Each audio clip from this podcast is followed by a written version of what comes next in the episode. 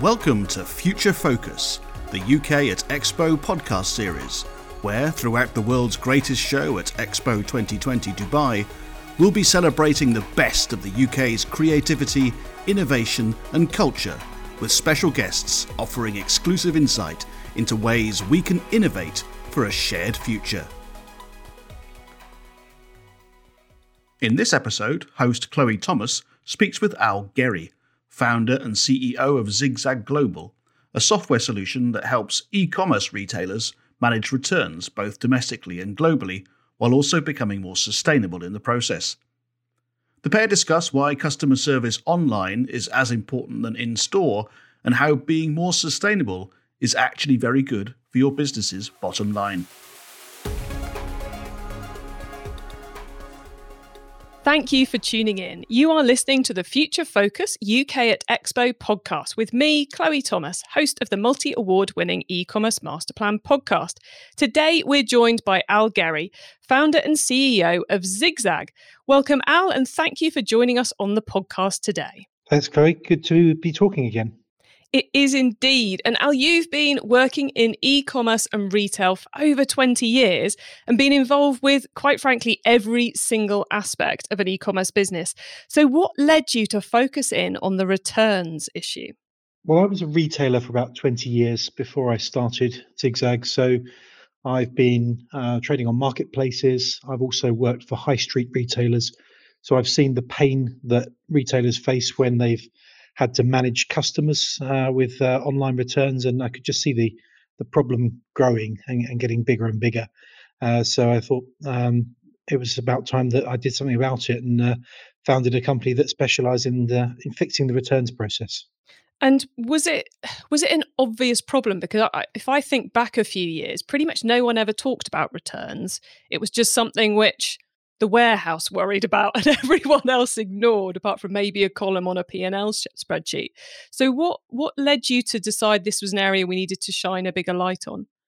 I think it was probably spending uh, plenty of my life in warehouses and, and hearing comments uh, from warehouse managers saying, I wish I had a pound for every return. And um, the, the problem was just getting bigger and bigger. I mean, they're a massive headache for retailers. Uh, you've got a lot of consumers that check returns policies before they make a, a buying decision.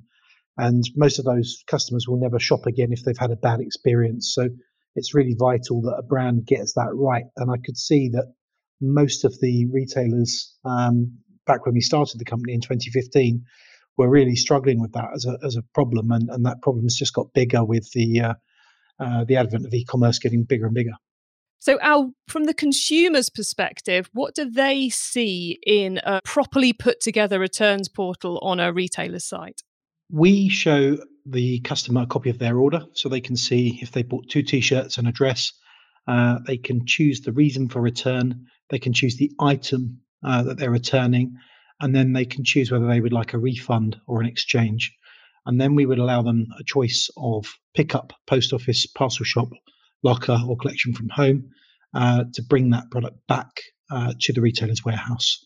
And we work with retailers of all sizes. So we're working with SMEs, um, we're working with uh, larger enterprise retailers, uh, for example. Uh, so our customers are people like Selfridges, Gap, Superdry, Boohoo, Inditex, which is Zara, and uh, a bunch of smaller sellers that are on Shopify and Magento, uh, and they've all got the, the one thing in common is that they're they're selling online and they're exporting a lot. If we talk about that front end piece for the moment, you know, the customer who wants to check before they actually buy, what makes a good customer experience on that side? What should retailers be doing? So I think around a third of shoppers are now buying with the intention of returning a product. So they're buying two or three sizes and they know they're going to return one before they've even clicked uh, the checkout. Uh, customers want faster refunds. Uh, so that, that's the big key. Uh, and they want to be able to return easily to a local returns address. Uh, often they don't have a printer, uh, so they want paperless returns. And then with things like Brexit thrown into the mix, returns have become harder to manage for retailers. So, so customers just want a simple, safe, and easy process with convenience. That offers things like local collection from home and the ability to return for multiple reasons. So, so they don't just want to return goods if they're they're damaged. They want to potentially be able to make their minds up at home and use the the bedroom as the new fitting room. The bedroom as the new fitting room. I like that. I haven't heard that that phrase before, but it makes it makes total sense. Um, and I'm I'm certainly someone who's guilty of regularly ordering an awful lot of sizes and trying them on all at home. Um, but you you said about that, you know, making it easy for the customer, and I think, you know, that's a, always a challenge for a retailer, especially when it comes to this back end piece, because one consumer wants to drop it off at the newsagents on the way to work, another wants the courier to come and pick it up from them. And the other one wants to be able to drop it off to the post office or something in a totally different town. So it's a so it's very complicated technical process much more so than getting the goods to the customer in the first place isn't it? Yeah that's right. So i think you've got to remember that that customers uh, are potentially not always interacting in their first language. Uh, so we, are dealing with a lot of uh, exports now, and customers are in a rush. So, so they're, they're buying their, their items, but they want to be able to click and return simply. They don't want to be penalized for sending something back. And being able to collect data is really important for that retailer. So the retailer wants to know what's coming back and when.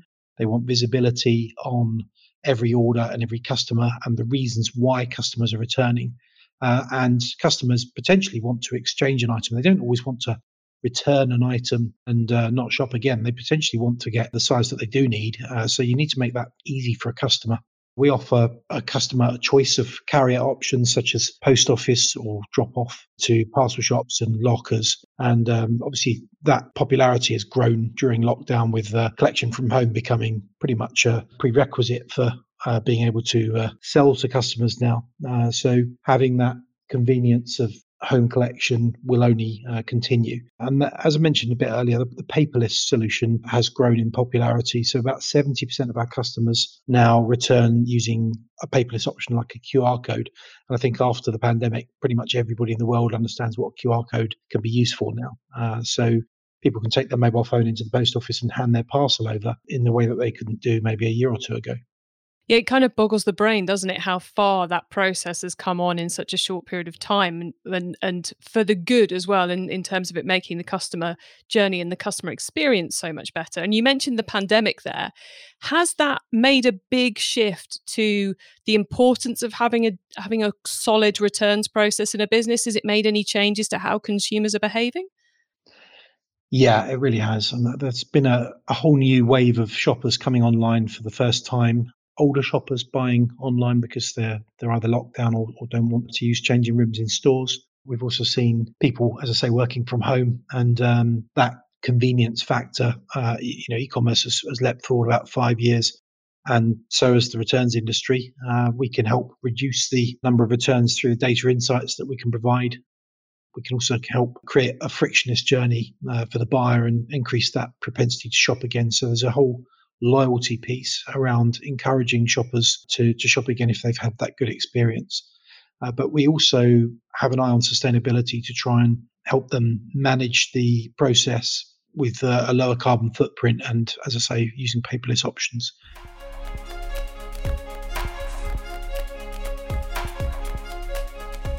And Al, I want to come back into that sustainable area a little later on in the podcast. But first off, I want to get into talking around kind of what's in it for the retailer because so far we've talked an awful lot about why a returns process needs to be easy for the customer and good for the customer but of course there's an awful lot to be gained by from a retailer's perspective in terms of profitability and other areas as well as that loyalty piece and the great customer service you, you've already mentioned in terms of putting that returns process in place in the first place. So for you why what what's the reason people come to you to kind of up their returns game from the retailer perspective? So i think we do four or five things that uh, really resonate well. Um, so we help cut costs both for the consumer and for the retailer. We give that customer a faster refund by getting that product back into the supply chain more quickly. And if you're a, a fashion retailer the speed of refund is really important to get that product back on the shelf so it can be sold again. And then we're also helping reduce landfill uh, for stock that doesn't need to go to landfill. We can help resell that again. Uh, we're also increasing loyalty by offering some new solutions like uh, refund to gift card, for example, or exchanges. Uh, and then there's uh, the whole piece around the, the convenience uh, for the customer to give them that choice about how they want to return. And I think that kind of speed of return you were talking about when I'm thinking from the retailer perspective, not the consumer perspective, the returned good is kind of like a ticking time bomb. And every second it's not relisted in your inventory to be sold again, it's kind of well, it's literally dead stock, it's dead money that can't bring you anything. And of course, you know, when we're churning through products and going through seasonality, like you mentioned with fashion, the sooner that product goes live again, that unit goes live again, the more likely we are to sell it for for, for full price, of course. So I, a lot of retailers who who I know of, who I shall not name, who you know let all the returns pile up and they clear through it once a season. It's just not acceptable anymore, is it? They face a bit of a challenge because stock needs to be back on the shelf as soon as uh, humanly possible but there's no real reason why they have to bring it all the way home necessarily. So they could provide a local returns address to bring that item back into stock in the country that they've exported it to in the first place. Uh, so we provide a local returns address using a local carrier into a local warehouse. And that process uh, could then mimic the process that would go on in their own warehouse. So we can open, we can scan, we can grade, and we can get that product uh, saleable again in a matter of minutes uh, to get that product sold to the next customer in that country that's ordered the same item. Uh, so that enables you to do a couple of things. It reduces the need to transport goods all around the planet. Uh, it also reduces the the cost of doing that, and the uh, the reduction in uh, time uh, off sale really increases the retailer's margin. So we're looking at uh, you know anything between a two to three day process to get an item back instead of a two to three week process. So there's a, a huge time saving that the retailer can uh, see the, the benefit from. That is a phenomenally fast turnaround time, especially you know in the, the current scenario that we all find ourselves in. That's brilliant. Now, a lot of stuff that's happening in the e commerce world at the moment is being driven by data and machine learning and picking all these data points, pulling them together to create great insight as well as to improve processes and increase efficiency. You must be collecting a lot of data. So, have we reached the point where your retailers are using that to improve things, or is that something we're going to see coming up in the future? Yeah, so we're looking at uh, machine learning all the time, actually, and, and how we can uh, predict where that sale will take place. Uh, we're also looking at uh, the quality of the customer's previous returns. So, are they returning goods in good condition? And therefore, can we use that data to potentially offer them a faster refund if we've got some trust in that buyer? Likewise, if they've been through something like a fraud check, then maybe want to slow that return or that refund down slightly so that we, we can actually see the goods in our hands before we make a decision uh, of when to refund. So we are looking at real time data, uh, and retailers want real time data, particularly around tracking, to know where their returns are at any one time around the world and what that's doing to their bottom line. So they want to know how much do I have to refund to each customer, and then overall, what's that going to do to my P&L? Uh, so we're looking at uh, various different reports about goods in transit. We're looking at the uh, the grading and the quality of the stock. We're looking at the most popular return sizes. We're looking at what we call toxic products. So these are products that come back very frequently and that are maybe uh, having an above average returns rate.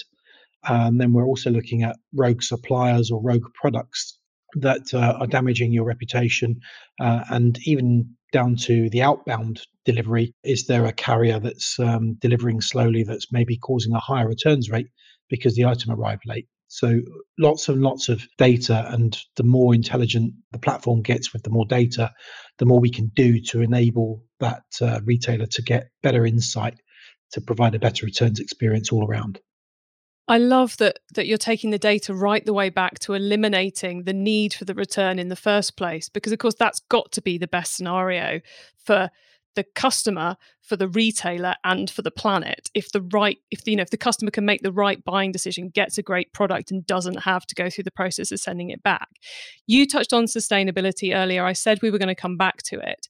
So what what's the what's the biggest i guess gain in the sustainability space in the returns world in recent years? Where's where's the best Im- impact being felt? I think there are a few. Um, the number of pieces of paper that go into a parcel on the outbound has really been cut by the customers that are using us. So we had one retailer that was sending seven or eight pieces of paper inside a parcel on the outbound, and now they send none. Uh, and that's uh, doing a few good things. So it's obviously cutting paper waste. Uh, it's cutting printing. It cuts the uh, the weight in the package, albeit only a small bit, but over over time that adds up also we're looking at the ability to drive that customer back online, which is where the retailer really wants them. And on the flip side, when the goods are returned, uh, they're able to do so using a paperless returns journey uh, to a local address. Uh, so we're reducing the air miles that products need to travel. And we're cutting landfill by putting those products back into circulation wherever possible. So we've got a zero landfill policy. There are some exceptions to that where it might be necessary for health reasons uh, for example, if you're returning something like a lipstick that can't be used for health reasons, uh, then obviously um, we will ethically recycle uh, certain goods like that. But most of the goods that, that we receive, we're trying to get back into circulation however possible. And we're using partners all around the world that can make that viable for you.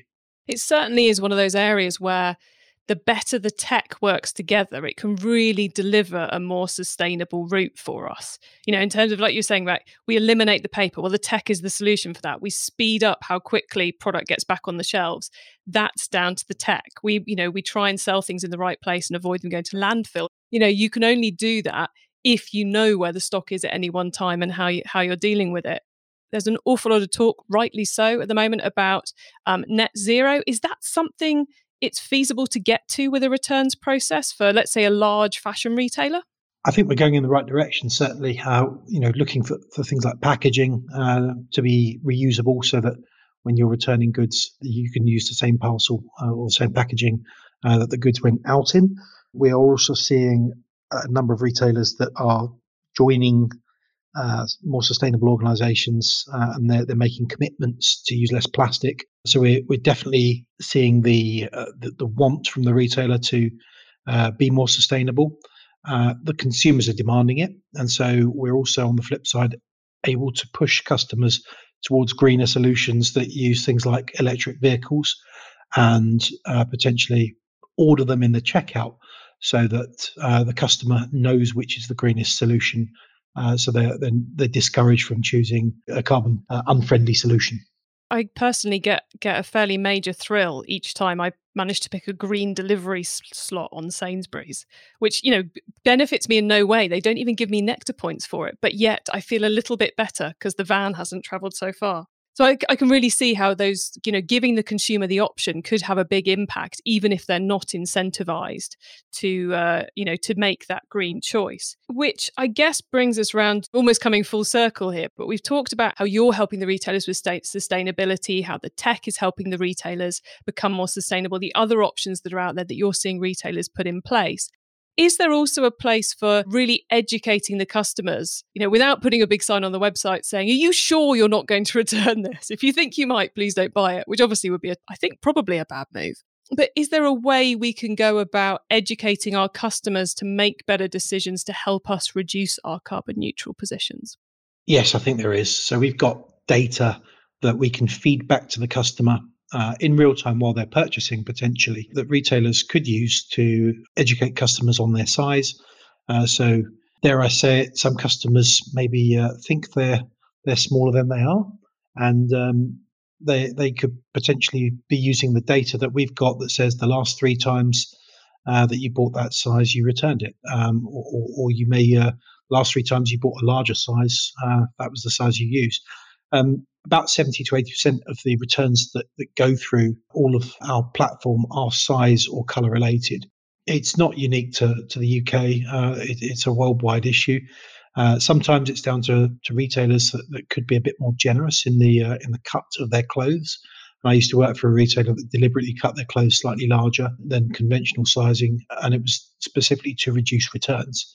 Uh, so there are small things that the retailers could do to uh, to make a big impact. Yes, you do often see on a you know on a web page the feedback on a product page. Eighty percent of our customers say this comes up a bit large or this one comes up a bit small, which I guess is that real time data we're talking about, which is helping us push it through. Which I guess possibly comes in from the reviews as well. But then there's always that thing about what customers say they'll do is often different from what they really do. So if they're actually returning the product, that's a a higher quality of data than it would be from a review, would you say? Absolutely, yeah. It really does give a good indicator, um, both for for size, for color, for uh, is the image correct on the website? Uh, did the right item arrive damaged? We had one uh, really interesting one, uh, which was a product that was getting really high return rates, and there was nothing wrong with the products, but actually the packaging for those products was damaged nearly every time because they were using flimsy packaging. And just by changing the packaging from the data that we were providing, they were able to reduce the return rate on that product because it was a product that was very frequently used uh, as a gift. And um, you know nobody wants to be giving a gift that's uh, that's damaged and dented. So I think um, having that insight, um, you, you, really can highlight the uh, uh, the deficiencies that, that happen in the supply chain. And I think we've also noticed um, spikes in, in certain products when uh, the customers receive the wrong item. And we can see that that if that item uh, happens frequently, then we see that spike in that return product. Then we can actually uh, step in and tell that retailer, "Hey, go and go and check Bay five six nine because you keep on sending out the wrong item." And so, um, with, with that kind of data, we can definitely reduce returns as well. Of course, because in the in the old world, she says, kind of in inverted commas, that would have relied on the merchandiser or the buyer going to the warehouse regularly to check things, which is just such, you know, to look at the returns pile. Are there lots of broken boxes? With all this data, of course, you can you can nip those things in the bud much, much, much more easily.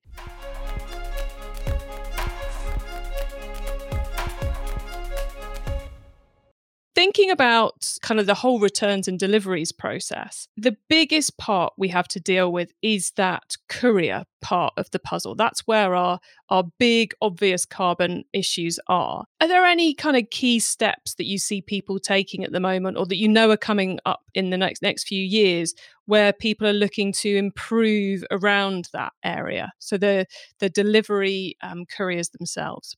Yes, I think it's uh, apparent just by the, the number of bikes you see on the street that, that bicycle deliveries are becoming more and more popular, even down to electric scooter deliveries. We've got people now using segways and all sorts of new forms of transport to, to deliver items. We're seeing that also become hyper local.